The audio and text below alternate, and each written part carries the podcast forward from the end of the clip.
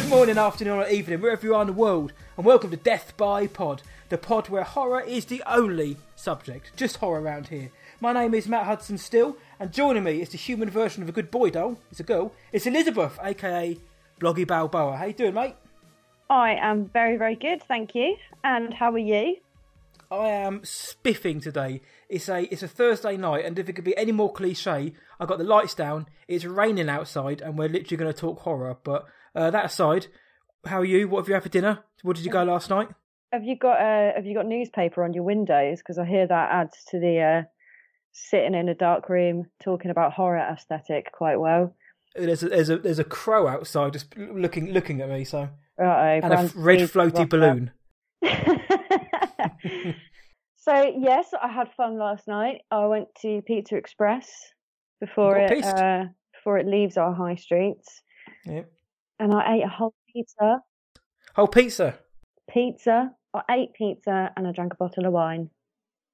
And uh, worse for wear, I imagine. No, I'm actually I'm quite stoic when it comes to drinking a bottle of wine these days. Oh, I suppose that blue cheese pizza probably helped. Blue cheese. Oh, it was really nice. I got one of the ones you know, like with a little salad in the middle. So I, I do know them, but I steer clear of them because of the salad in because the of the, middle. sa- to be fair, the salad was pretty subpar, but it was so I could leave more room for wine. Yeah, fair enough. Who needs dessert when you've got a bottle of wine to yourself? And then I feel less guilty about it because I've had a salad, haven't I? and grapes, fruit as well. So yeah, it's not too bad. Um, right, Death by Pod. That's us. That's Elizabeth. That's me. You may have seen our faces on social media this week. If you have, lucky you guys. Uh, and as I say, we're here to talk horror and only horror. So, matey boos, what are we talking about tonight? We're talking about Gerald's game, the funnest game in the world. Yeah, kinky. Shall I tell you a little bit more about it? Do you know what? I think that'd be quite good. And just to, just just to say, then spoilers for Gerald's game. If you haven't seen it, go watch it. Come back and listen. Spoil- yeah, spoiler alert. I'll tell. Well, I'll tell you. It was directed by Mike Flanagan. It stars Carla Gugino, Bruce Greenwood. Oh bloody hell! These names: Carol Stri- Strickyan, Henry Thomas, and Katie Siegel. And Gerald's game is about a kinky game gone wrong. Uh, Gerald is trying to spice up his marriage to Jessie, and he takes her to a remote cabin for some sexy fun involving some handcuffs. But when he handcuffs Jessie to the bed, he suffers a heart attack, and Jessie's stuck, chained to the bed, with the corpse of her husband on top of her. And that's Gerald's game. That is pretty much Gerald's game. It is a. It's all about a kinky sex game by Gerald. Yeah, he's trying to. He's trying to spice up his love life, popping some blue pills, and um, it all goes horribly wrong when yeah, when his old uh, ticker gives away and his pecker doesn't work either. So No. yeah, it's um Stephen King book. Did you read the book at all? No, I no, I have not read the book. I'm. I thought, from what I understand, it's pretty faithful to it for the most part, uh, including the ending as well, which a Stephen King ending. But we'll get to that. Um, but yeah, Gerald's game. This came out on Netflix, and again, it wasn't one that I was really knew anything about. To be honest, I just heard people online saying, "Ah, this is really scary and this is really creepy," and it's uh, and it really affected me. So I thought that's the kind of thing I want to do tonight. Watch that, and um, I liked it. I'm going to put it out there right now. I thought it was pretty damn good, especially for a Stephen King adaptation. Yeah. So do you not ever seen it until the other day? No, I saw it um when it come when it came out originally. Was it 2017? I want to say. Mm. Uh, So I saw it um, within a few days because just because um, as usual uh, on social media went mad for a new horror film and had, had had bits in it that were a bit creepy and everyone was saying how disgusting it was. So I checked in, but to rewatch it for this show, I um, watched it a couple of days ago now, and I forgot how decent it is. Yeah, it is. It really, really draws you in, just from the very, very start. Like you can't, you kind of you want to stop watching, but you you can't. You want to find out what happens. Yes, it's got Bringing It Home to Me by Sam Cooke started the whole thing up, which which made me quite happy because I spent the entirety of the film thinking about that in the back of my mind, and as soon as the film finished, I broke out into a Sam Cooke rendition. So thanks very much for that, Flanagan. Now I I thought it was a half decent film actually because uh, I'm not going to come out and call it straight up horror because it isn't. It absolutely isn't. It's it's the psychological side of it. There's trauma. There's abuse. There's a if anything, it's a character study into um, Carla Gugino's character. She plays someone called Jessie Burlingame, and obviously Bruce Greenwood, who's not playing the US president for once, he is the titular Gerald who plays the game. So we've got Jesse and Gerald. So it's pretty much all about Jesse. This is all about Carla Gugino, who I think was fantastic in this movie. Yeah, her. I think that she really, really brought the character to life, and I think that she does a really good job of sort of playing multiple different roles because she kind of does. Obviously, aside from the fact there's two of her, she plays a different part in every scene. Yeah, if I remember reading as well, she would act out her scenes as normal Jessie, if you will, in her vision, like the vision Jessie. She'd act the whole thing out for that day. So she'd be all, you know, confident and fresh and made up and with it.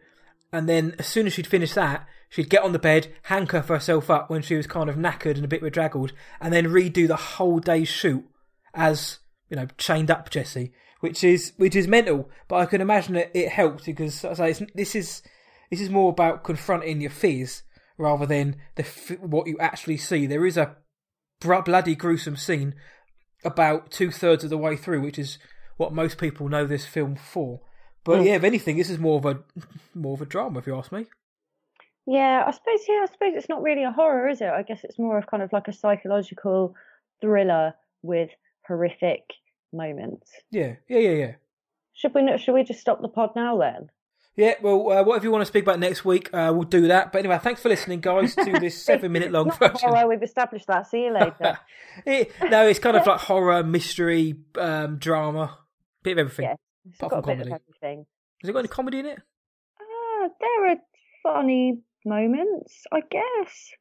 Not like ha ha funny. Mm, I guess when the dog starts noshing on on uh, Bruce Greenwood's character on Gerald, it's quite funny. But um, depends what your tolerance for, for, for laughs are. But um, Gerald's game, what is it about this film that drew you to it? Because I know you're a well, I know you are a fan of this uh, more so than I am, and that not in a bad way. Um, yeah, I actually haven't seen it. Um, my boyfriend's a massive Stephen King fan, and he he was the one that was like, "Oh, you really, really need to watch this film," and I, I kind of came out of it like a different person. I felt like a chained to the bed. Yeah, it was awful. Um, it made me feel really, really uncomfortable as well. Like yeah. I think um, I can't. That must have been in the summertime, so this is probably my, only my second viewing of it as well. But it, it, I think it's pretty telling that even though I knew what was what was going to come, I still felt just as uncomfortable. It's, it's not an easy watch. It's like Requiem for a Dream, but oh, yeah. you know, it's not really the sort of film that you see twice. It isn't actually no, because uh, yeah, when I watched it again, like um, like you would have done, I guess because you know what's coming, it puts you on edge still. But it isn't an enjoyable film, but it's a good film. Again, it's um similar to one of the other films he spoke about. I think it's like Hereditary. I think where it I, I liked watching it again, but it's not like an enjoyable film where you can sit there and munch popcorn and you know have a, enjoy yourself watching it. Gerald's Game isn't that kind of film. It, like you said, it draws you in, it gets its claws in, it handcuffs you to your own bed, and it basically you're just watching a woman face up to her past, uh, her abusive, well, I say abusive, her her uh, odd husband, her abusive father, because her father abused her as a child, and um, ugh, in, in that's that's really really creepy scenes they are when mm. the flashback scenes are really, oh, and of course you like to say you get that that horror scene with the hand in the handcuffs. But no, it's yeah, I like I like this film because of that. It was that it it didn't try to be, you know, it didn't try to shoehorn in horror just for the sake of it because it's got Stephen King's name attached to it, or Netflix didn't just decide actually we want this to be a lot scarier. There's enough atmosphere there to make it creepy, but that's kind of where it was for me. It's creepy with that one gross out moment. Um, but yeah, like I say, it is all about uh, Carla Gugino's character confronting her fear, confronting her her past, especially the end. It becomes a drama about abusers and how they see their victims. That's how I saw it anyway. And a question for you as well, because I'm just uh, riffing. The dog was the dog real? Yeah, it was yeah. real. Yeah, I definitely think that the dog was real. Okay. Um, I mean, because when the when the movie starts, the the first thing that you like see is them in the car, mm-hmm. and she notices the the dog like eating some kind of like I don't know what it is, like a possum or something, and she wants to stop and feed it, and she feels really really sorry for this dog, and Gerald just like doesn't care, and it's just such a strange reaction. Like right from the start, it's already kind of you've got that positioning of like she feels sympathy for a, some animalistic dog, basically, which is kind of when it then unravels that Gerald was, you know, sexually abusive to her, and mm-hmm. then her dad was sexually abusive to her, and that her whole life she's been kind of metaphorically chained to that bed. Yeah. It, it, it's like you know, she, she kind of feels sympathy for predatory things, which is just not. It's not necessarily, and so already I think you kind of feel off kilter as soon as the movie starts because you're like, why the fuck does she? why, why does she want to? My first instinct would not be to go and feed that dog. I don't know about you. Maybe I'm just a horrible person. No, I just I'd completely ignore its existence. Drive around it and leave it there. Frankly, if I'm in the middle of nowhere and that mangy mutt is just eating, like say, a possum or a beaver or something, then I'm not going to get out and feed it or even try and console it. And I'm certainly not going to give it that steak that she gives it. Yeah, that like why was it like two hundred dollar Kobe steak? That was actually from Kobe, which was a fun little joke. I'm not giving it any food. Yeah, that whole. I love bit, animals. That's such a strange bit because that was um when I when I watched this the first time around, I didn't realise that I was going to sort of start psychoanalyzing it, but I had to hmm. start making notes because I was like, geez, this is so like. So they did the whole way through the film. They talk about um like her idealized version of herself compares men to dogs quite a lot. Mm-hmm. And Gerald also talks about dogs quite a lot and talks about, you know, like smelling fresh meat and smelling the blood and stuff. And when she goes to feed the dog, the camera angle is really high. So you can kind of like, you know, she's being objectified. You can kind of see like down her dress and mm-hmm. she's like, oh, here boy, like I've got, I've got something juicy for you. I've got something tasty for you or something and it's just really weird. Like she's she's kind of being sexy with this dog. Mm-hmm. And then Gerald comes over and says, "Yeah, it's Kobe ribeye. It's two hundred dollars a portion.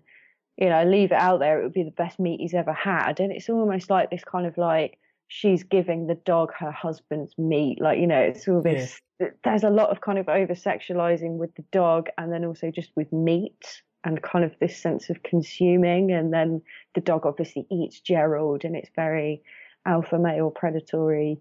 Yeah, that was me. I just went on a complete tangent about meat and sex. But no, that's the kind of tangent we want to hear on this show.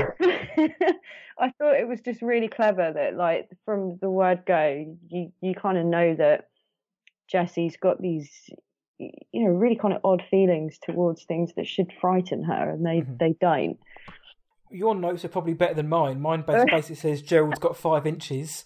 Her dad is a nonce and he beats off. It's pretty much the notes I've got. So I'm not joking either. Um, but then I can elaborate on that. I only asked about the dog because when we get to when we find out who like the kind of like the the the thing in the shadows is the Moonlight Man as they call him, uh, mm. in the in which I know we'll speak about. But he had a a taste for man flesh, if you will. He was a yeah. cannibal. He ate men the dog only goes for Gerald. That's why I thought, is the dog real, or is he kind of some sort of odd manifestation of the Moonlight Man as a dog?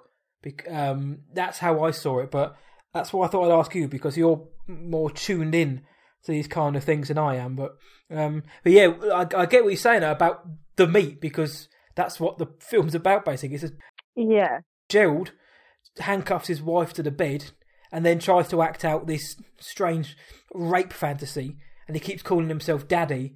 And um, yeah. um, Jesse, she's not having any of that. That's when she's like, "Get off! This is weird. You're a freak. You remind me of Anakin Skywalker in the prequels. You're weird." And then next thing you know, he, he obviously has a heart attack, and then it all goes from there. But you're right, especially the dog thing. So I hadn't thought about it like that, but now I'm kind of playing it back in my head.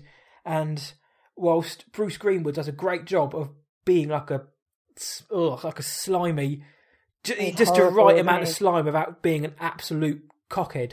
Well, he is, but it's like in those early scenes, he kind of conceals it, like with the dog. You're kind of thinking, is he being nice to the dog by letting him have the meat rather than just chucking it in the bin? Um, but yeah, like you say, now you've said those kind of connotations, it's taken on a different kind of meaning already for me. So I've learned something. Because there's the the whole reason, well, like the the the build up to him having a heart attack is that they sort of have an argument and then he says, you know, what if I won't uncuff you? Like I'll be really mm-hmm. sweet and nice to you and get, basically he's going to rape her. Yeah. And she, he bites her and then she bites him back. and she she really hurts him and then he's kind of bleeding from his lip and then he has a heart attack and it's like again there's this whole thing about like biting and mm. power and you know he he is being predatory it's um i think the dog is there to sort of remind people that the situation isn't good like mm-hmm. there is sort of it's the dog's almost omnipresent like it's really bizarre but it's really effective because you know I would, and also at one point doesn't she um she wakes up to the dog licking her feet because he's trying to eat her because Gerald's obviously started to rot. Yes. But she sees it as the Moonlight Man licking yes. her feet, doesn't that's, she? That's another reason why I asked because yeah, because when she's having like a vision, isn't she, like a flashback, and um, when she when she comes to, there's a dog, and then there's like this that sort of odd, chunky headed Moonlight Man is licking her feet and then she screams and it, and it all goes. So I kept seeing kind of these strange connections between the dog and the Moonlight Man. But the dog was also there for, you know, for, for the horror effect because when you're watching it, you're also very aware that she's chained to a bed. There's a man dead, bleeding on the floor who's being feasted on, and there's also a ravenous dog in the room. So there's always that kind of yeah. feeling that, hold on, is a dog suddenly going to start noshing on her as well? So it, whether it was real or not, I mean, I oh, I've got the idea from what you're saying in my head now, but then when you mention the Moonlight Man and the dog both licking the feet, that's when I'm thinking, um, is, was everything real, or was she had she lost herself so much? But either way, the dog was still there to remind the viewers that this is still a horror film, and I am going to put you on edge by putting this dog in there. And Gerald calls the dog Cujo, which is a quite a nice little throwback to one of King's yeah. other books. I like that. There's a few little um, parallels in this book. Things like Dolores Claiborne as well. Certainly the sexual assault parts made me think of that book because I've actually read it, um, like where Joe sexually assaults Selena. Reminded me of that. So Mike Flanagan did a quite a good job actually of paying homage to Stephen King, who I believe actually really, really, really enjoyed this film. But he does say yeah. that about most of the modern films of his. I think he even said The Dark Tower was good. So, uh, but um, but yeah, the film really goes kicks off when Gerald has his heart attack. Suddenly he kind of rises from the floor and then we know something's something's up here. And I really liked how that didn't get boring, it didn't get old, it didn't get stale. The fact that we had uh, Jessie tied to the bed, then we had the, her visions of herself and Gerald kind of not bickering, but facing off against each other, like the angel and the devil on her shoulder. And he's mm. kind of mm. putting self doubt into her head, um, saying that it's going to be dark soon, no one can hear you scream. And there's a great like three point shot of her screaming as the camera in three points gets further away from the house just to show how isolated they are. Um, yeah. But I thought the use of divisions was actually surprisingly effective, and it could have been a bit shit if they hadn't done it pro- well. Yeah. I think the idea of her splitting her psyche and she's got her her own abusive inner voice that's obviously played into why she's stayed in this marriage for so long mm-hmm. and then she's also got an idealized sense of self that is maternal as well as being kind of like tough love. And I think when it unfolds that clearly her mum kind of knew what her dad was doing, mm-hmm. but perhaps didn't didn't do much or didn't say anything. You know, it's she's she's filling in all of those roles for all the people that were there and weren't there. And I think it's the fact that she needs both of them ultimately to um, get out of the situation that she's in. Because if it wasn't for Gerald spurring her on, and sort of saying like, "Well, you're going to fucking die," and her being like, "No, no, no, I'm not going to allow that." I think without Gerald being there, if it was just her and herself, I think that um, I don't think she'd have made it out of the room. I think she'd still be there. Because, like I say, when you think about it, Gerald is Gerald's just telling the truth. Basically, saying if you don't get out of the situation, you're fucked. Basically, you're going yeah. to die one way or another. You can only survive a few days without water. So, what are you going to do? Um, yeah, and it's it's those kind of it's that overall arc which stops this from being just another, you know, average horror film. Because without those kind of scenes and that, the reflection of self doubt and uh, her facing her fears and confronting the past, this is just a bog standard horror film. I think. Because there's a bit where um, her her other self says about how he he kind of comes in one night and sort of has sex with her, but she doesn't enjoy it. Like it's really rough and mm-hmm. she doesn't like it. And then she says, "Oh, you know, you're you're actually really glad that you're glad for it because he's got the little blue pills that make him so thirsty. And the way that she says it again, it's like sexualizing just having a drink basically like oh he's so thirsty like and then with the with the dog she then turns around to the dog and she's like, "Oh, the dog is just doing what it needs to do to to get along in life, and so will you." Mm-hmm. And it's this idea of like the whole of your life you've been a victim, and you've kind of been like this meek stray dog that you saw on the road that you were feeding, you know, fucking prime rib to, but now you're going to have to become. Because I noticed that the dog the dog gets darker as well. I never I noticed that. When, when they first see him, it looks more like an Alsatian. It's really kind of tan coloured but then as it approaches to to eat that steak and then when it comes into the room it's pretty much black and it looks more and more like that wolf from neverending story it looks like Gamork. that's the film where they've run yeah. on Toni collette's back isn't it yeah the one with Toni that's Collette. right yeah two out of two for the never-ending story i never noticed a dog got darker though yeah kind of like yeah it just gets it just gets darker and i don't know whether that's supposed to be like I don't know whether the dog is also supposed to be a part of her as well, even though it is real. But I think she starts to view the dog as like, okay, well, it's also it's incentive for me to get out because it's probably going to eat me if I don't, and also I need to become, you know, not like hungry like the wolf. Just there's so there's so much in this film that where you can relate the dog and meat to repressed carnal lust. It's really, really like fucked up when he starts to look at it. Jim Henson movie. It's awful. yeah. The dog and the Moonlight Man, are they ever in the room at the same time? And I'm not going to say one of them is Batman, but are they ever in the room at the same time? Because when the Moonlight yeah, Man enters, think, the dog buggers off. Yeah, I think right at the end, as she goes to leave, isn't the dog sat? The dog's kind of sat near it, isn't it? Or the dog? The I dog's like the dog blocking her way, and then when she looks over, the dog Oh, maybe not. Hmm. I'm just trying to prove my own theory has some weight to it. That's all. I, I mean, you, that's definitely a possibility. I mean, it's it, the dog could well not be there, um, and it could just be. But I, I think that I think both the dog and the Moonlight Man are both real. Oh, the Moonlight Man's real, yeah. I definitely, definitely think the dog is real. Okay, I'll fight you for it later on. Okay and you will win. um, uh, so, so the, whether the dog was real, what we do know is real was Jesse was yeah um, abused by her father as a child, and I can't remember the dude's name who plays her, um, uh, Henry Thomas.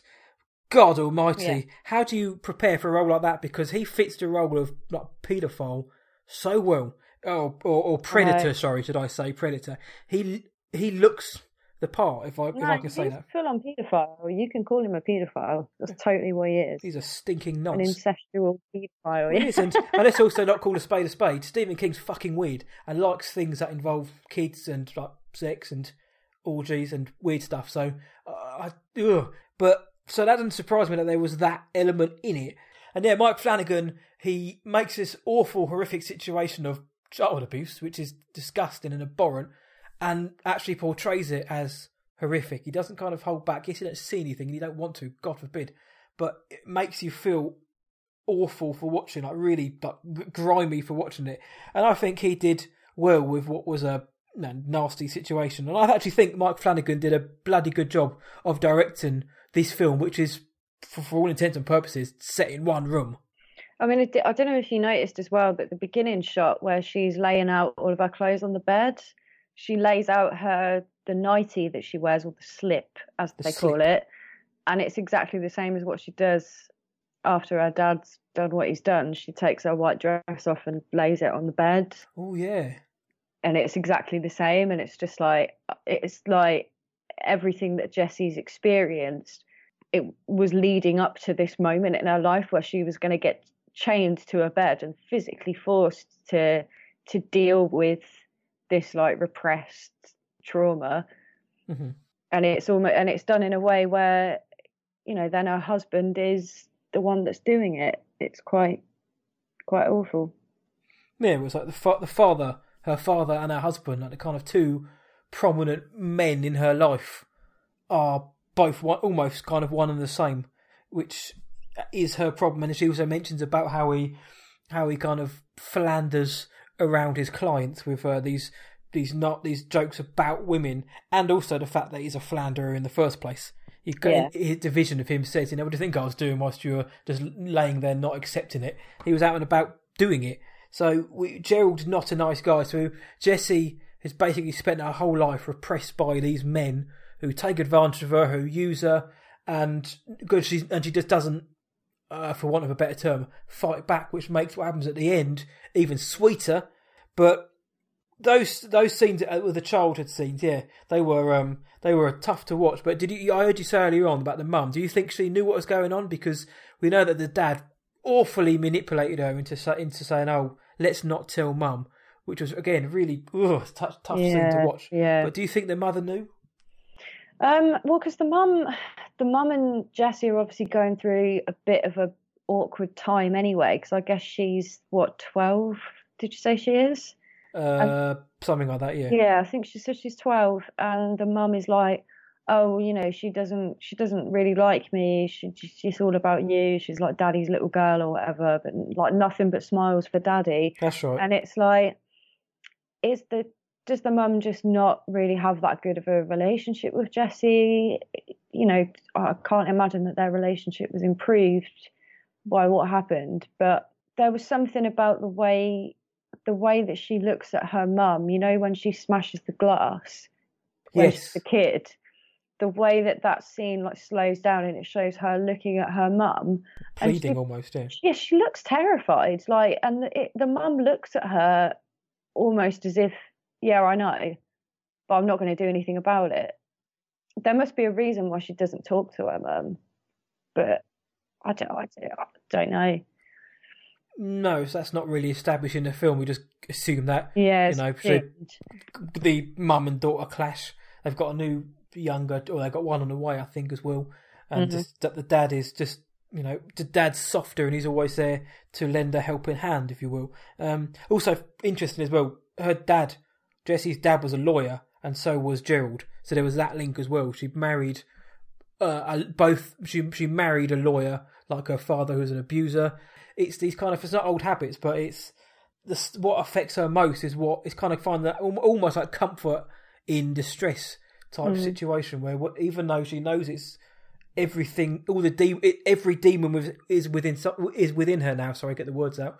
Um, but she can't let go of them, and like you said, it's almost like fate was leading her to this point where she'd have to be chained to the bed to face these fears in her in her own kind of prison, if you will. And it's a fight for survival, basically, as well. You either face face your fears, face your past, and you know, damn well get get out of this situation and survive, and be better for it, or just wither up and die. You know, as you have done your whole life, and that is that's a powerful thing. That again, Mike Flanagan does well, and it elevates his film from being mm, all right to you know actually this is pretty pretty damn good.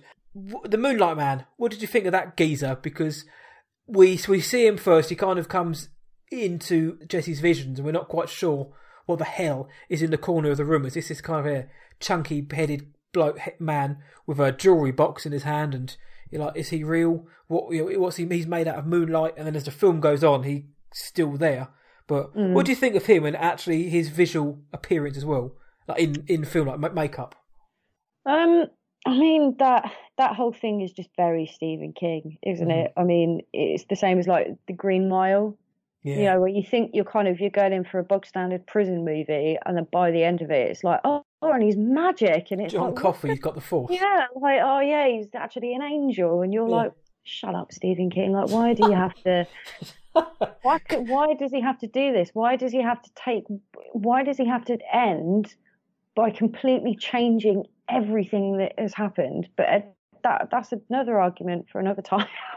we could But do yeah, a I- Stephen King shit endings episode, and it would be Oh, brilliant. God, it would be every. But yeah, the the Moonlight Man. I thought that when he was actually in the room and he was in darkness, he was extremely convincing. But obviously, when she sees him at the end, he's very clearly been CGI'd. Um, I thought that I thought the whole ending of this film actually taking away what it meant for her in a psychological respect. It Mhm. quite pony. Like it just, kind of, you know, he's real. He's got a weird face. He kills people. But He didn't kill her, and it's like, okay, we also didn't fucking help you none either, did he? Really? I mean, like, obviously he's like her liberator. You know, he broke her chains and very Khaleesi, but hmm. he didn't look he didn't look as good as I, I would have liked him to. And that that really the ending and the Moonlight Man are the big qualms I have with this film because I think it could have paid off really well if it had just if they'd have just skewed because I imagine that how that ends is probably how the book ends as well. I can't imagine that they've changed that too much. As far as I'm aware, from doing a doing a bit of the old research into the book, as far as I know, it's actually pretty faithful to the novel, which was what 1992, so 27 years old now. I haven't read it, so I don't know how it stacks up comparatively. But as far as I'm aware, it's pretty faithful, including the end. And I don't know what to think about the end because had it been just like the Moonlight Man, this like weird, like monster almost type thing in the corner, the boogeyman, then that would have been like extremely Stephen King, where you've got this really kind of a harrowing, hard hitting human drama going on, and then in the corner of the room is a bloke with a head like a fucking raisin standing there. but raisin, a massive raisin, yeah, more like a more like a twirl bite. Um, I think he's a full on grape, to be honest. you would know all about that with your wine.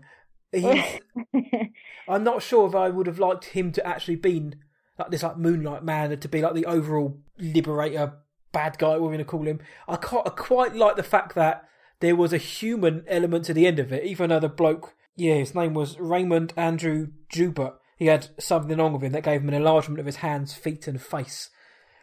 I don't like mm. the hmm. idea that he just went into a house every day and she didn't really notice that he was real. I don't like that. I think that's a bit, yeah, I think that's a bit naff. But yeah, I quite like the idea that it wasn't like a monster in the corner, the monster in the dark type thing. That there was actually like a real element to it. But at the same time, it was a bit pap how it ended because it, it's something unsatisfying given what came before. And a lot of films fall foul of this, but especially Stephen King, we mentioned, where he can, or or the directors, can give us like two thirds of a film can be wicked and then there's a full short at the end. Like the Green Mile, I think the Green Mile is wonderful. But then you get yeah, John Coffey's like an angel and he can conjure up light and heal mice, and I'm glad he did actually because I like that mice mouse. But um, it's stuff like that where you think it was so grounded and so like moving until then. It kind of takes you out of the film a bit too much. So I was interested when I rewatched it. I did want to. I the first thing I thought when I saw the Moonlight Man is I wonder what Bloggy thinks about this because the first time I saw it, I did think, "Oh no, this he looks awful. What is this weird deviation we've suddenly taken?" Um, but I'm surprised to hear that you thought the ending was that cack.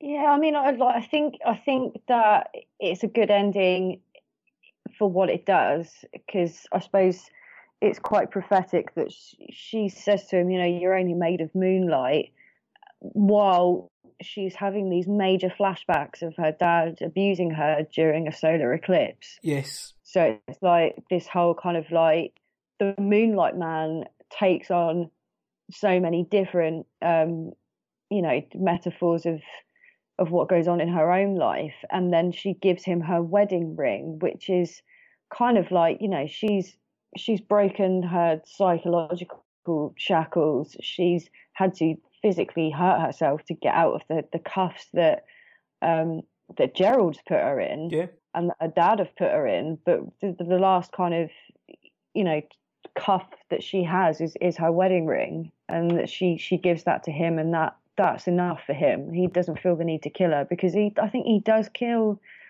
He kills his sister and her boyfriend, and then calls them mummy and daddy. Yeah, there's a lot yeah, and and he consumes people as well, and he eats people, and it's the fact that he also kind of he watches her. He it's voyeuristic. It's like you know he's not going to help her. He's not going to do anything. He's just going to watch her die. Goon in the corner. So the yeah. she, yeah, like some freak in the corner. So the fact that she then gives him a wedding ring and she goes off, and then when she sees him in court, he breaks his own chains and says, You're only made of moonlight, you're only made of moonlight. And then she just says, Oh, you're so much smaller than I remember. Yeah. Because as she walks up to him, his face changes to be Gerald and her dad. And she kind of attributes him to to everything. So it, it's weird. I can't really understand. I get the whole point of it that she's like, you know, she's finally confronted everything head on and she's just channeled everyone into this Moonlight Man who's the only tangible, alive or living person that she can stand up to herself, like stand up to. Yeah. She kind of takes back the power in that moment. Like you say, you see Gerald Yeah. and their father, and they that I like the sentiment. I like that because it's you know it's I it's a bloody good sentiment and it's very now as well. I didn't like the ending where she kind of like walks off into the sunset almost, but I thought it was a bit naff. But yeah, because at the beginning of the film you see uh, there uh, over the radio, sorry, you hear something about a cemetery being raided or something. I noticed that as well. There's a break-in and a burglary at the county cemetery on the radio because it randomly comes on in their car. And then at the end of the film, when she's writing the letter to her younger self, explaining what's going on, and then she wishes for the sun, you know, to come out of the moonlight and all that, which is nice. We find out that this this Raymond Joubert geezer, the Moonlight Man, he's actually he's the one who breaks into cemeteries and has sex with corpses and eats them. So it kind of bookends as well, which I didn't realise until, the second viewing. That actually they make a fairly obvious point at the beginning, was saying, "Look, the cemetery's been broken into," which at first I thought was just a Stephen King kind of setup where he's just kind of they're in a car in the middle of nowhere. Ah, the cemetery's been broken into. Ah, weird dog in the road. I didn't. At first, I thought it was just set up and convention, but mm. now looking back at it, they set it up from the very beginning. But you don't know that until you're watching it. But no, I didn't. I didn't mind the end, and I cut the the Moonlight Man is called something else in the book, I believe. In the book, he's called Space Cowboy, I think. What? Gen- genuinely not taking the piss. I think he's called the Space Cowboy. Okay. If anyone's listening, which I hope you are, let me know. That's or let us know. Sorry, how true that is. But I'm ninety nine percent sure that in the novel he's referred to as the Space Cowboy, and I think Mike Flanagan just sickly thought, "Well, that's a bit shit. I'm going to call him something a bit less rubbish." So hence the Moonlight Man, which works a lot better than Space Cowboy because there's something Well, to do with licensing the song as well. Space Cowboy. Well, you'd think that it was just Jamiroquai in the corner, wouldn't Yeah, you? it's just J.K. just hanging out. Just in a big hat. Yeah, that's that's where all his jewelry was Uh, put. You he put you, hasn't got a disease. He's just got a stupid hat on. and he just got funny little funny. He just dances funny on those conveyor belt floors. Yeah, JK's all right. He's probably don't know what he's up to nowadays, but probably better than the Moonlight Man is anyway. What about um? Let's let's jump into that nasty scene then. The, the scene that uh people were the horror scene in this film when That she's trying to get her hand out of the goddamn handcuff. Mm, I thought that was really good. I thought it was really good. I found it. I still find it so difficult to watch, Mhm. and I think it's it's also because like her arms are all weak and inefficient. Like she's just like she's holding this glass and she's all shaky, and you're like, oh fuck! And then she like does it in. It's the fact she does it in through her wrist Oh. and actually fully like autopsies her own hand. Lubes up her wrist, isn't she? Oh, Oh, it's really skanky. Because there's a lot of like um sort of fake getaways, isn't there, where she imagines herself breaking all her fingers and then like ripping the Oh. bedpost and you think that she's out and then it's like, oh no, you can't do that. yeah. Bed's reinforced. You ain't getting out of there, love. Mm. and they have moments in it, like when Gerald puts the water on top of the shelf, which obviously that glass later comes in handy for mutilating her own art hand. They, the camera does a job of just showing the fact that he's put this glass on the top on top of the shelf, and then it's almost like a riddle almost during it when Jesse's vision has to kind of explain to her um, about the blue pills, and then she remembers what they're for. She remembers the water, and then she has to make a straw out of it as well. But yeah, that scene, Yeah. she's oh, because she says yeah, one before blood clots, it's as slick as oil. So you know your hand will easily come out of that bad boy. But where she's sliced, slit her own wrist lengthways, she's pull, pulls her hand out, and you can see all the tendons, the muscle, and the Oh. cartilage, and the skin all kind of clumping together as well. And it is oh, it's, it's one of those. It's, it's the it's the one scene in the film which is like proper horror, and Mike Flanagan doesn't hold back. But it's awful. Mm. But again, what is what does that look like? It looks like a bit of steak. It looks like meat. Yeah, it looks like raw Yeah. meat. and it's that it's uh, I don't know I don't know there there is definitely something about like meat and sex in this film. I can't I, definitely sex, but yeah, there's yeah, and I mean I think as well like with all the blood as well because she talks about when her dad's when she's having the flashbacks, mm-hmm. her idealized self says, "Oh, you know, you, you, got your period a month before, and maybe that's what got him going." Yes. He smelled the blood and did what dogs do, and that's the. And then when she's finished cutting her hand up, she pads it with a maxi pad. Yeah, yeah. And I'm like, fucking hell. And then like even like Gerald's car is red with a cream interior, which is like meat, tendons, like everything like and the solar eclipse is all red and you got this big yonic like moon thing. It's very very, very yes. Mm, yeah, yeah. I can see the Moonlight Man. His eyes are red in the dark as well. Yeah, he's just there's everything, and also, do you know what else happens as well, which I've just remembered? Go on. When the dad says to her, like, "Oh yeah, we'll just we'll just make out as though nothing ever happened." Anyway, let's get grilling. Yes. What's he what's he grilling on the barbecue? Steak. Yeah, he's not grilling lettuce, is he? Yeah, and it's the same song as well. Yeah, yeah. You know that it's the the same song that plays when she's with her dad. It's the same song that she turns off in the car with Gerald. Bring so she turns the song off. Then it's like, oh yeah, there's been some someone's been raiding the the graveyards, and then it's the dog. Yep. And you you're with these three things without knowing what you know at the end, you kind of go back and you're like, you cheeky bastards, you you put this right in my it's face. Really obvious when you think about it. We're piecing the yeah. bloody thing together now. Of course, it was the fact that her dad was abusive and there's a moonlight man. Periods. Jeez, what? Periods, sex. Blood, menstruation, yeah. steak, all, all, all adds up. God, yeah. yeah. yeah. I'll never, never be down the meat aisle in Tesco and be the same way. No, I'm next time I'm going to think of uh, Jesse's dad lusting over it. Oh, dang. Yeah, I remember. That yeah, that's a again a pertinent point. That she does basically, she's come into womanhood or whatever her dad says. Basically, she's a she's a young woman now. He stops calling her a girl and keeps calling her mm. a young woman as if that's going to make it any better. Yeah, the the scene with the hand is. Ugh. She has to have three skin grafts apparently on that. If, but I can imagine. What I did think was I don't know. Maybe it's just like the um, adrenaline or just like the heightened sense of utter shock. But she doesn't do. I know she can't really drive with it, but she doesn't do half bad with her hand hanging off because she escapes. And then she gets out of dodge, gets in the car, and it's. Oh no, she she falls asleep. Oh no, she falls asleep from exhaustion, doesn't she? And then crashes into the tree, and she's saved from there. I was thinking she does quite well with her hand, even though it's like, mutilated. Yeah, she proper KOs, because, and she imagines that the Moonlight Man's behind her, and he mm-hmm. leans over the thing and whispers "mouse" in her ear like he's her dad. That's right, because he called her mouse. Yeah. Yeah. That's why, and also when when Gerald keeps calling himself Daddy, that's why she said, "Why do you keep calling yourself fucking Daddy?" Now we know mm. why. Obviously, uh, yeah, it's a film that lends itself to repeat viewing. So there we are at the beginning, saying, "Do you know what? It ain't the most enjoyable film, but it's bloody good." The more you watch it, the more times you watch it, the more you get out of it. Yeah, I suppose it just depends how much do you really want to get out of a film that's um, a psychological clusterfuck, really. I suppose. yeah, you know, well, we are the psychoanalyst here.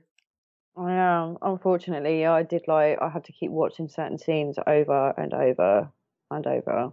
Nothing. You can't spell psychoanalyst without anal. Uh, By that yeah. I mean methodical and nothing else. But, yes, yeah. yes, of course, of course. Yes. Yeah. What? Uh, okay, the dog is definitely real. The dog is definitely real. Here we go. Real. Here we go. The, All right, the TKO so, moment her her idealized self woman says as well, our friend in the hall is every man you've ever known. He had Kobe ribeye until he smelled Jerry. Your father had your mother until you were young and ripe. You ignored everything, but you knew that the dogs were on heat. And then she says something else later on where she says it was all real. The the cuffs were real. Um, the monster was real. He was as real as the cuffs, the dogs, and as real as the eclipse. Nah, I think she's just having you on. I think, to be honest, I think she's pulling, pulling your leg. Yeah, she's yeah, she's just she's winking at the camera the whole time. you know, you can't see me, but I'm doing that exaggerated wink. And the sad point is, I am doing that exaggerated wink. is that the, the noise that you do with that? Uh, so if you ever hear anyone in in old Twickenham going, ah, it's me winking. All right, I'll make sure to Walk run in the other way. I'll, get, I'll, I'll, I'll sick my dog on you. Yeah, yes, uh, he can eat my meat. Uh oh. Um, Oh. yeah, fuck's sake. right, Jezza's game. We've ascertained that it's it's a decent film because of the depths it goes into, rather than the fact that it's a good horror film.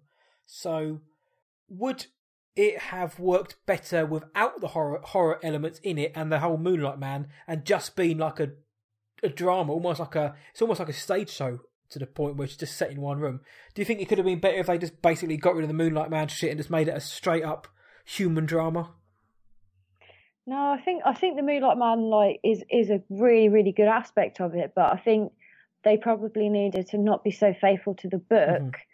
and perhaps have him there a bit earlier and have him doing a bit more to freak her out and to you know make make more of a point of the fact that he left footprints and Yes. rather than just shaking his bag of trinkets at her, it doesn't.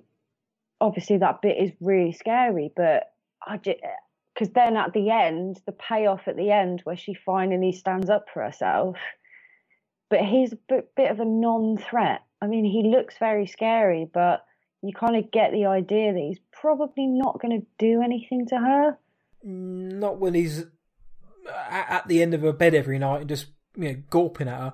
And we now know at the end that he's a cannibal and a killer. Yet he spares Jesse, but at the same time, he when he says you're not real, you just made a moonlight. In my head, he doesn't he doesn't see her as real.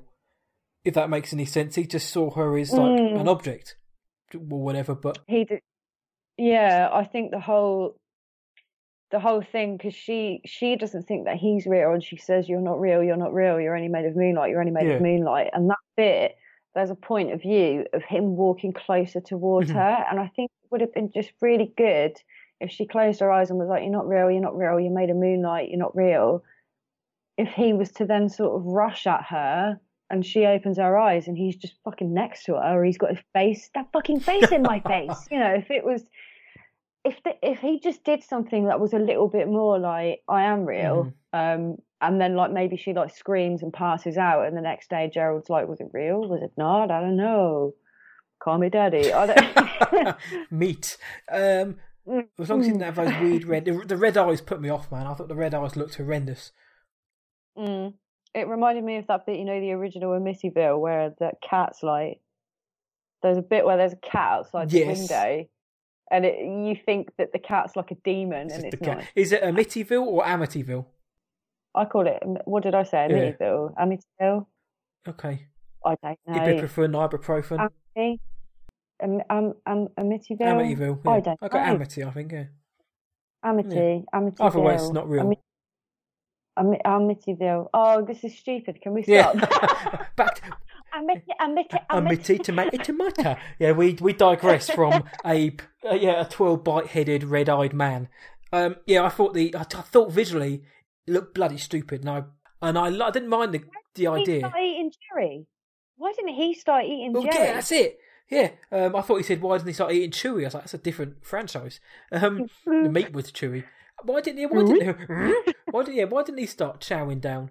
Um, that's what I thought. Is he the dog? Is he like a manifestation of the dog? He's because we know we know later on in the film that the Moonlight Man eats men and only men. So was it him who was eating Ger- Gerald all along? Maybe he did go in for an appetizer. Yeah, I mean, I don't. He because the, the dog only we only see the dog eat like a part of him, His like wrist or something, yeah, his Um, forearm. but then we didn't see whether his dick was eaten off, so we can't really Oh no! can't say with any certainty whether the Moonlight Man had had a had a nibble on Gerald But if there. Mike Flanagan's on Twitter, do you mind just asking him in those exact terms? Did the Moonlight Man have a gobble? A gobblecock. Yes. Did he have a go? Did he? Was it a small meal? We'll never Well, she said it was five inches, so I mean, mm, that's flat, and that's you know, no, in, in the mood. No, yeah, no, that's no good, is it? No, it's just, Well, I don't know. Well, let's not let's not go into this. Hey, no. let's let's let's let's get grilling. um, away from away from the guys, Winky, Winky. Gerald's game now. We've gone. We've basically gone through the entire what there is to know about Gerald's game. Did it work for you as a horror? Did it work for you as a drama? And what are your thoughts? Now we've kind of spoken about it, it's seemingly not uncovered new information, but pieced bits together. What are you thinking about it, um, just overall? Um, I think overall, I do think it's a really, really good film. I definitely think that it's it's got horror elements to it. Mhm. I wouldn't say that it was a horror, but then, given that we've just done Hereditary, they're kind of they're very similar. They are. Obviously, Hereditary's got more framing for it to be a horror, but really, right up until the end, nothing scary happens in Hereditary. But Crawl also had animals eating people. Yeah, Crawl was Crawl's amazing though. Come on. Fair enough. Cruel, Hereditary, The Conjuring, Fright Night, Halloween, Gerald's Game. Boom. Where's it going? Don't have to give a full ranking, but where where where does it sit in amongst those bad boys? Oh Christ! Right. So what? Give give them to me again. Give them to me again. Fright Night. Fright Night 1985, Halloween, the old one, The Conjuring, Crawl, and Hereditary. And this. I would go.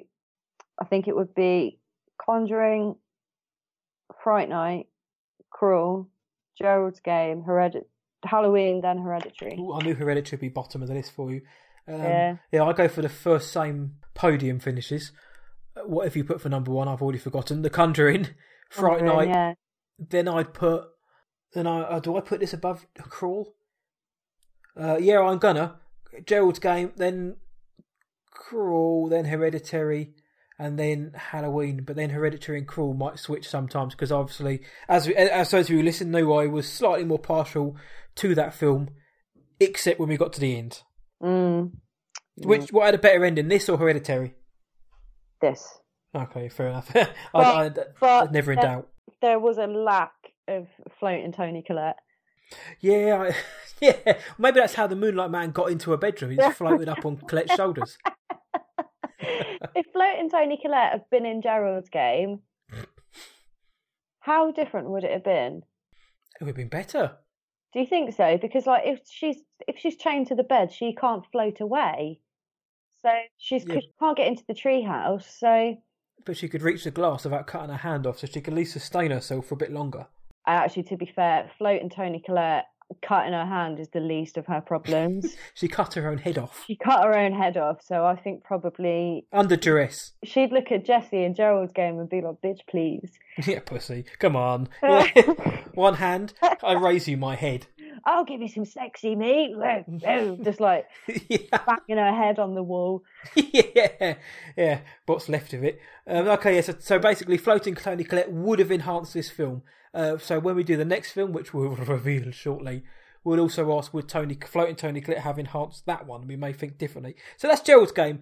Uh, so yeah, we both like Gerald's game. You guys out there listening, what did you think about Gerald's game? Because when it came out, and to this and to this day, it's To still this day, held up. this very day. To this very day, to this very second, twenty thirty nine in the evening on a Thursday night, it's still held up in pretty high esteem. Actually, this came out two weeks after it Chapter One, which I know Mike Flanagan was slightly wary of because um, had it Chapter One flopped and been complete arse, then it, people may have just thought another Stephen King adaptation.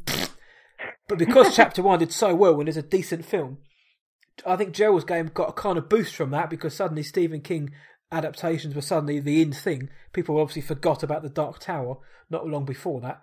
So it kind of got a boost from that. But I know Michael Flanagan, he didn't tell me personally, I read online, but he was slightly concerned about the um, proximity of release to that clown film.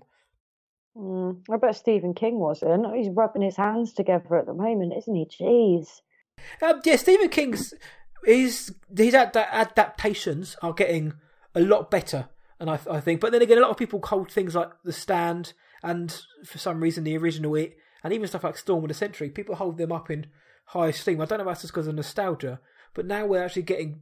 mm, What? Hard to know. No, what? What's wrong with the original It? It doesn't hold up well. Tim Oh, Curry holds up It well. does. Tim Curry I, I think the original It is better than the remake. I prefer chapter one of the new ones. Chapter two, I was like bare disappointed. It proper bracked me in the cinema, not in a good way. I was just like, this is not anything. Well, as soon as they basically had eight kids or whatever, how many losers there were, and they went through each and every one as they went as they had a nightmarish thing happen to them. Then they repeated the cycle. I was like, they're really going to do this every time. it really poor uh, like storytelling, narrative storytelling. Whereas it chapter one, I thought was alright, similar to the old one, the TV series. The kids section, not everybody says, is much better. And Tim Curry is a beast. Tim Curry is awesome as Pennywise the clown. But I don't know, maybe, maybe it's because I can't just get past the how naff it looks, basically, and just like the hair and that. But it, it all looks a bit That's dated. real hair. Oh yeah, I know, but it looks a bit dated. Oh, poor Tim Curry. No, I know I like Tim Curry though, and You obviously don't as like his hair though. no, I liked him as Frank-N-Furter, same hair. I like him in Legend. He doesn't have any hair in Legend though. No, he doesn't have any hair in Legend. Good shout. Oh, I like Tim Curry in most things, to be honest. But Home Alone 2. I was about to call him Tim Allen for some reason. Then, but two really, two really different people. yes, he's the um, he's the geezer behind the hotel, isn't he, guy? No, I was, oh, I was talking about Tim Allen. Yes, he is. Yeah, Tim Allen's Buzz Lightyear and Santa Claus and all that. But yeah, he's in the in in Home Alone two. He's the the nefarious hotel manager. Because she, she smacks him round the face. I used to rewind that bit all the time when I was a kid, and when she smacks him round the face, and he's like, "Do bundle up, madam. It's awfully chilly outside." yeah. He's so good, he is. I love Tim Curry. God bless him. Uh, but yeah, It Chapter 1 was decent. It Chapter 2 was. So you won't be hearing about It Chapter 2 that much on this show. Probably not for a while, anyway. No, I think uh, Stephen King adaptation getting good for those who saw Doctor Sleep. Sure, you enjoyed it as well. Um, the Oh, um, Mr. no. Mercedes TV show got big reviews. So he's on a bit of a renaissance on the minute. So yeah, like you say, he's probably rubbing his hands together in glee as the money continues to roll in. But you know, Yeah. maybe if we took up writing, we could be as good. Oh, I could probably write a better ending. yeah, everybody listening, what's the best Stephen King ending out there? Because I'm struggling. There are some out there, and I don't think Gerald's Game had a bad end. It's certainly not the worst Stephen King ending out there. No. I think that The Shining ends very differently in the book than it does in the film. Yeah, because you've got the Kubrick version and you've got the TV version, which is a lot different. Stephen King much preferred the made-for-TV one because it was so faithful to the book. Like even like with like the maze, the hedges come to life and start turning into animals, and it's weird. Yeah, fucking well, yeah. Anyway, I mean, that some things. I, and by the way, I cannot write a better ending than Stephen King. I'm just saying that. yeah, Please don't, please don't turn around and be like, "Well, go on then." I think we could give it a go. Go on. like, Uh, uh, Do it. Jesse. Jesse gets out the handcuffs, Yep. kills her dad, joins the Texas Rangers, goes home, celebrates with a couple of cheeseburgers or something. Cheeseburgers. Do you see how I link that back to Stephen King? Did you enjoy Yes. Yes, very clever, but it, it and it was better than Stephen King's endings. I'll give you that. the body ended well. Stand by Me ended well. Stand by Me was all right. Um, Pet Sematary, how does that end? Um, can't remember how Pet Sematary ended. well, the film ends with. Do I do I say the film ends with everyone dying? Oh yeah, that's a good ending. I blocked that movie from my mind. What the new That one or the old, one? the Mary Lambert one? Or one. I didn't mind the new one. I didn't think it's as bad. Other than again, I didn't watch the trailers because I don't really watch trailers because I want to go in knowing as little as possible, even though I know I've seen the original. But the trailers gave everything away. Like all the major moments are in the fucking trailer for Oh, really? Pet Sematary. Everything is in the big switch or the big like twist in the film is in the trailer. Like the parts to what parts towards the end when everything starts to go wild in the trailer. Every, like everything that happens to um, Oh. the friendly neighbour, whose name I can't remember, in the trailer. I was like, why would you do that for? But I didn't mind the new version of Pet Sematary. I actually thought it's pretty good, and I know I'm in like the majority minority of about ten people. Well, I don't. I don't know the. I don't know the original, and I don't know the book, so I had no reason to not like it. I just. um I just didn't. Just didn't. Didn't do it for me. It's fair enough. We do have pizza with salad in the middle, so we all have our differences. I like pizza with salad in the middle. Mm, I I don't mind. really, really do. I'm not a I massive like fan of salad. salad in the middle. I really miss the hot dog stuffed crust pizza. I never liked that. Mm, it was lovely. I like stuffed crust, and I like when they put a little bit of tomato, inject some of that tomato and herb sauce in there as well. You know, I'm I'm all here for that. I'm here for all day for that. But the hot dog one tasted a bit odd. All right. Well, look. Here's the here's the plan. If we ever get pizza, we'll get our own pizzas. yeah, we ended this half and half shit with pineapple one side and Uh, hot dog on the other. We- and we won't share. yeah, yeah, yeah, yeah. uh, Bloggy doesn't share food. If we ever, if we ever do a Death by Pod live show uh, involving a beer and pizza, which actually sounds fairly enticing. Actually, That sounds pretty good, actually. pretty we sweet. should definitely do that. I think All one you're gonna day- have to put a poll, Twitter poll. Twitter poll do. I think one day we should actually live comment on a watch a film and do a live commentary on it. Yes. So let's move on from that then. So yeah, Stephen King, write better endings, mate. As we did last week, we ended with a, a fun little game. Last week we came up with some horror quotes, and the winner was uh, that who got the most rights. And in this case, it was Bloggy Balboa. Whoop! Good, good sentence structure. I know. That who got the most is right. I know. I was too busy reading something else at the same time, but I turned into That like was some like so Monty Python. Edgar Allan Poe jobby or something. But yeah, but Bloggy won last week. She she beat me. She she bested me two to one. Smashed it. But this time round, we're doing something a little bit different, a little bit cheeky, a little bit naughty, a bit spicy. Playing a game which I've just called Movie Tunes because that is. It's not Gerald's game. It's not. we are not handcuffed to the Put to the our respective away. seats. Yeah, cheers. I am going to make Elizabeth confront her past now, and you're going to have to Mm. listen. Oh, have you got a steak? yeah, I'm off to grill now, and I've just, I've just, I've just had my first period. Oh, look, the eclipse is here. Yeah, Smashing. the fuck's that in the corner of the room? Settle down, mate. Pipe down. Um, you're not having my jewellery. You're all right. yeah, you just made out of moonlight. It's okay. Um, it sounds like the sort of thing you'd say when you were pissed. Oh, do you know what? Actually, we were pissed the other day, and I was like, "God, look at how bright the moon is." See? It was, fucking street, it was the street light, wasn't it? See, just Bloggy's game. So we're literally making her confront her past now. So we're playing movie Oh. tunes. It's going to be impossible to get the answer right because basically we are each going to hum one horror movie theme to uh to what to the other person, Bloggy myself, and basically the other person's got to guess what the hell we're humming. And considering there's so many horror themes out there, this could be hilarious and could go horribly wrong. But so I'm going to go first. I'm going to hum Elizabeth a theme from a horror film, and she has to try and somehow get this, and then she's going to do the same for me. So Bloggy, do you think you're ready?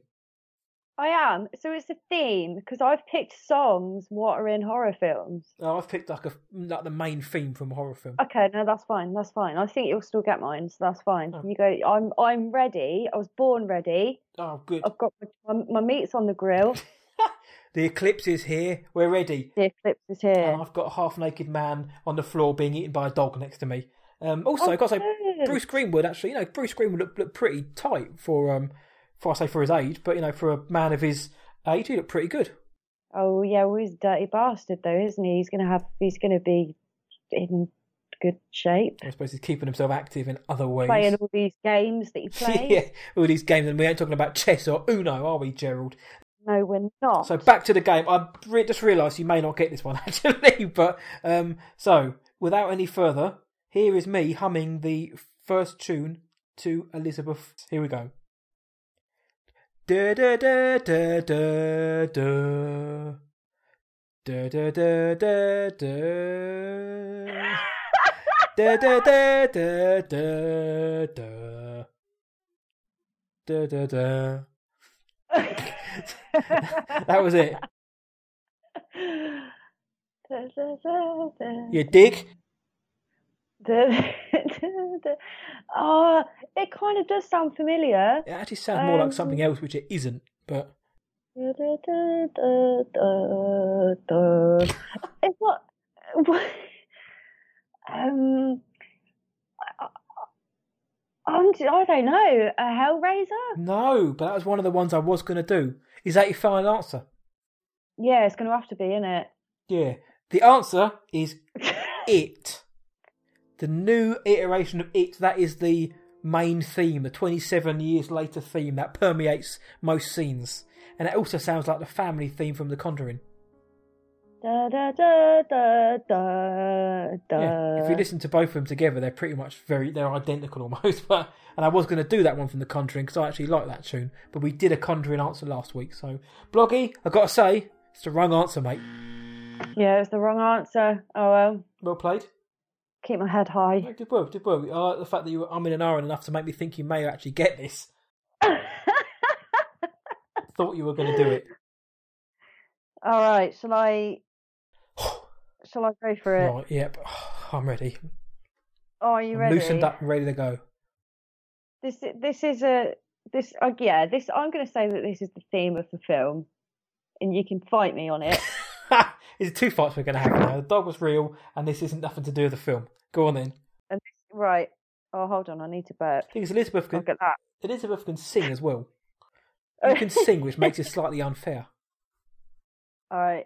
Uh, yeah, I suppose, but like da da da da you like you had different you had different range. It was good. All right, are you ready? I'm ready. Fat.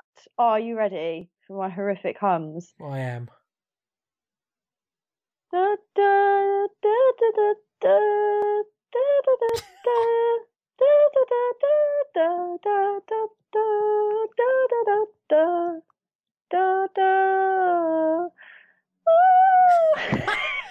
oh, it sounds like the sound of my nightmares tonight. That is. Once more, with feeling. Did da da da da da da da. Da, da, da, da, da, da, da, da, Took about range. oh, um, as, as, soon as you started being all jaunty and jolly, I was like, oh, it's Evil Dead, but that was different. So it's not the Evil Dead. Um, no, no, crap. Not. That was my answer then. I've given my one answer. Is that of it? Is that your I think so. I'm out of the game. Da, da, da, da, da, da, da. Um, No, I don't. I uh, don't know. It was Tiptoe Through the Tulips by Tiny Tim, you sang this last week. which was on Insidious. Oh now, oh now it all makes sense. Tiptoe through the tulips Insidious. with me. She didn't sound as good in the film. That's why I didn't get it. Oh dear! Surround sound oh, now. Well, the creepiest song in the world. Nice, so we've both we lost. both lost. It's a nice song. Yeah. So um, as a tiebreaker, What's that? Halloween. That was The Exorcist, actually. Oh fuck! It was, wasn't it? I was only winding you up, but still. and doing, looking on the social media posts we've put up, I just realised how naff the Halloween poster really is. Yeah, it's really bad, isn't it? It's like pumpkin, but it's like fingers, and it's really I never noticed what it was. I thought it was like a like a glove, but no, it's a, it's a pumpkin. Pumpkin fingers. Yeah, it's like the least scary thing ever. Pumpkin fingers does sound pretty scary though. You got pumpkin head. Yeah, you got pumpkin head. Do you want to know what my what my other choice was going to be Um, if it wasn't tiptoe through the tulips? uh, yeah. I was going to do Dream Warriors by Doc- Dokken. Dream Warriors. but how how would you have done it? How would you have hummed that then? I would have See- gone. Na na na na na na Yeah, okay. na na na na na na. I can feel I can feel my hand up. Dream Warriors. My fist is Don't pumping wanna- the air. Yeah, yeah, yeah, fuck yeah. Did any of you get? Would, would any of you guys got that as Dokken? um, I you didn't see me actually. I was doing like a proper like rock hand and like head banging. yeah, and I've been winking. "Ah," and you've been doing the old rock and roll uh, devil horn. So yeah, but guys, did you get any of that? Did you know that that was from it, or did you know that was from um, Insidious? Because we didn't. So we we both lose. So as far as things go, in terms of the gamey wamies, our bloggy's still up one to zero by winning last week. So yeah, congratulations for still being top of the leaderboard. Thank you very much. Um, I'm sorry that my humming was not good enough to help you. It's just all this Correctly talk of meat, identify- basically, has put me off. Well, I like meat. Oh, we get to the meat of it, don't we, on this Oh, podcast? the meat and bones, yeah, the meat and the. Oh, Bosh, bosh. And actually, the, the Moonlight Man actually took bones from his victims, actually. So there's no Mm-hmm. meat on those. I think we've uh, we've fleshed out some ideas though that yeah, yeah, we don't need to beat the meat no longer. Um, the Gerald's game, we thought is alright. As we did last week. How you going? You giving it thumbs up, thumbs down? If somebody came up to you tonight, standing in the corner of a room with red eyes, didn't fancy any grilling, but they said, Bloggy, I want to watch this Gerald's game. It's on Netflix. I haven't even got to go out. What'd you say? Yay or nay? I'd go yay. Big yay? Yeah, big yay. I agree as well. I'd give him a big thumbs up. Yay! I'd give him a Yahoo. And so yeah, definitely do it. Um, I think it's a very decent film. So Gerald's game. What did you guys think about it? Have, have we bigged it up too much? Have we not bigged it up enough? Uh, is it better than we're saying, or do you all think it's a bit naff? Let us know um, in the social link we're going to give you very shortly. But next time we're coming up, what are we talking about, Bloggy? Talking about the Babadook. This is going to be a lot of fun. Uh, I'm looking forward to actually going back to rewatch that because I've only seen it once. Um, it, before rewatching it, I assume. How many times have you seen it? Quite a few times. Okay, quite well versed on it then. Unfortunately. Excellent. Well, no, unfortunately, no, no, no, okay, I'll, no spoilers, but I'm not. It's not an unfortunate event that I've had to watch it probably more times than I'd like to admit. And on that cliffhanger for next time, um, next up is the Babadook, and then from then on, um, we're getting closer to Christmas, so we're going to get a little Crimbo one out there as well, and a few other cool things as well. But that's that for this episode of Death by Pod Bloggy. Thank you for coming on to talk about Gerald's game. Thank you for having me. Well done. Rare, Well done to you as well. yeah. medium rare. Medi- medium rare, please. Yes, I think we're saying well done to. us. Was like that's fine. Thanks, mate. Well done. Save Proud that for you. afterwards. Yeah, yeah. No, thanks very much for giving me time. I couldn't ask for a uh, a cooler co-host. Until then, where can the world find you online? You can find me at Bloggy Balboa on uh, WordPress and Twitter. And I do have an Instagram and a Facebook page, but don't bother with it because I never post on there. She doesn't. And that I don't. I really don't. I need to get rid of them actually. But yeah, other than that, that's where you can find me. She didn't even post a picture of her dinner last night, so I'm not actually sure she went out for dinner because we saw no photographic evidence. Um, if you want to find me, what I watch tonight.co.uk on Rotten Tomatoes as well. The movie reviews go on there and influence people out there who say Rotten Tomatoes is full of dickheads. Hmm. Yeah, yeah, thanks. say love. that. Yeah, Facebook. Know we, we don't, we're on Facebook, but we don't really use it. Uh, Twitter and Instagram is where it's at. Just search for what I watch tonight, and you'll find us. But more importantly, you can find the show uh, at Death by Pod on Twitter and Instagram at Death by Pod. Every show goes up on there. We put one minute audiograms of the best moments from the show or bits we think you may like. Pictures of our faces. We interact with people on there as well. So follow Death by Pod on Twitter and Instagram to keep up with what we've got going on. We also put polls up as well. And I put up a poll the other day about Hereditary. What did people think about it? And the majority of people thought it was really good. Then was that people thought it was okay, and then not many people didn't like it. But the comments we got were few people fell asleep during the film, and a few people actually walked out of the film. So uh, the comments we got kind of flew in the face of the results. Well, those are my kind of people. If they ever want to come over for some steak, more than welcome. Everyone fancy nibbling a half-naked man, dead man. But uh, yeah, I did. I did obviously say to them that fifty percent of the show agreed with you for the most part, which would be you. Uh, walking out thought it was boring. So um, yeah, go back and listen to our hereditary episode. All of our episodes you can find on Anchor FM, Apple Podcasts, Spotify. Stitcher, anywhere in the world you can find a podcast, you're going to find us there. Let us know what you think of the show. We love hearing from you as well. But until next time when we're chatting about the Babadook, from me, it's see ya, and from Bloggy, It's Toodaloo. that's where I'm going now. 啊哈哈哈哈！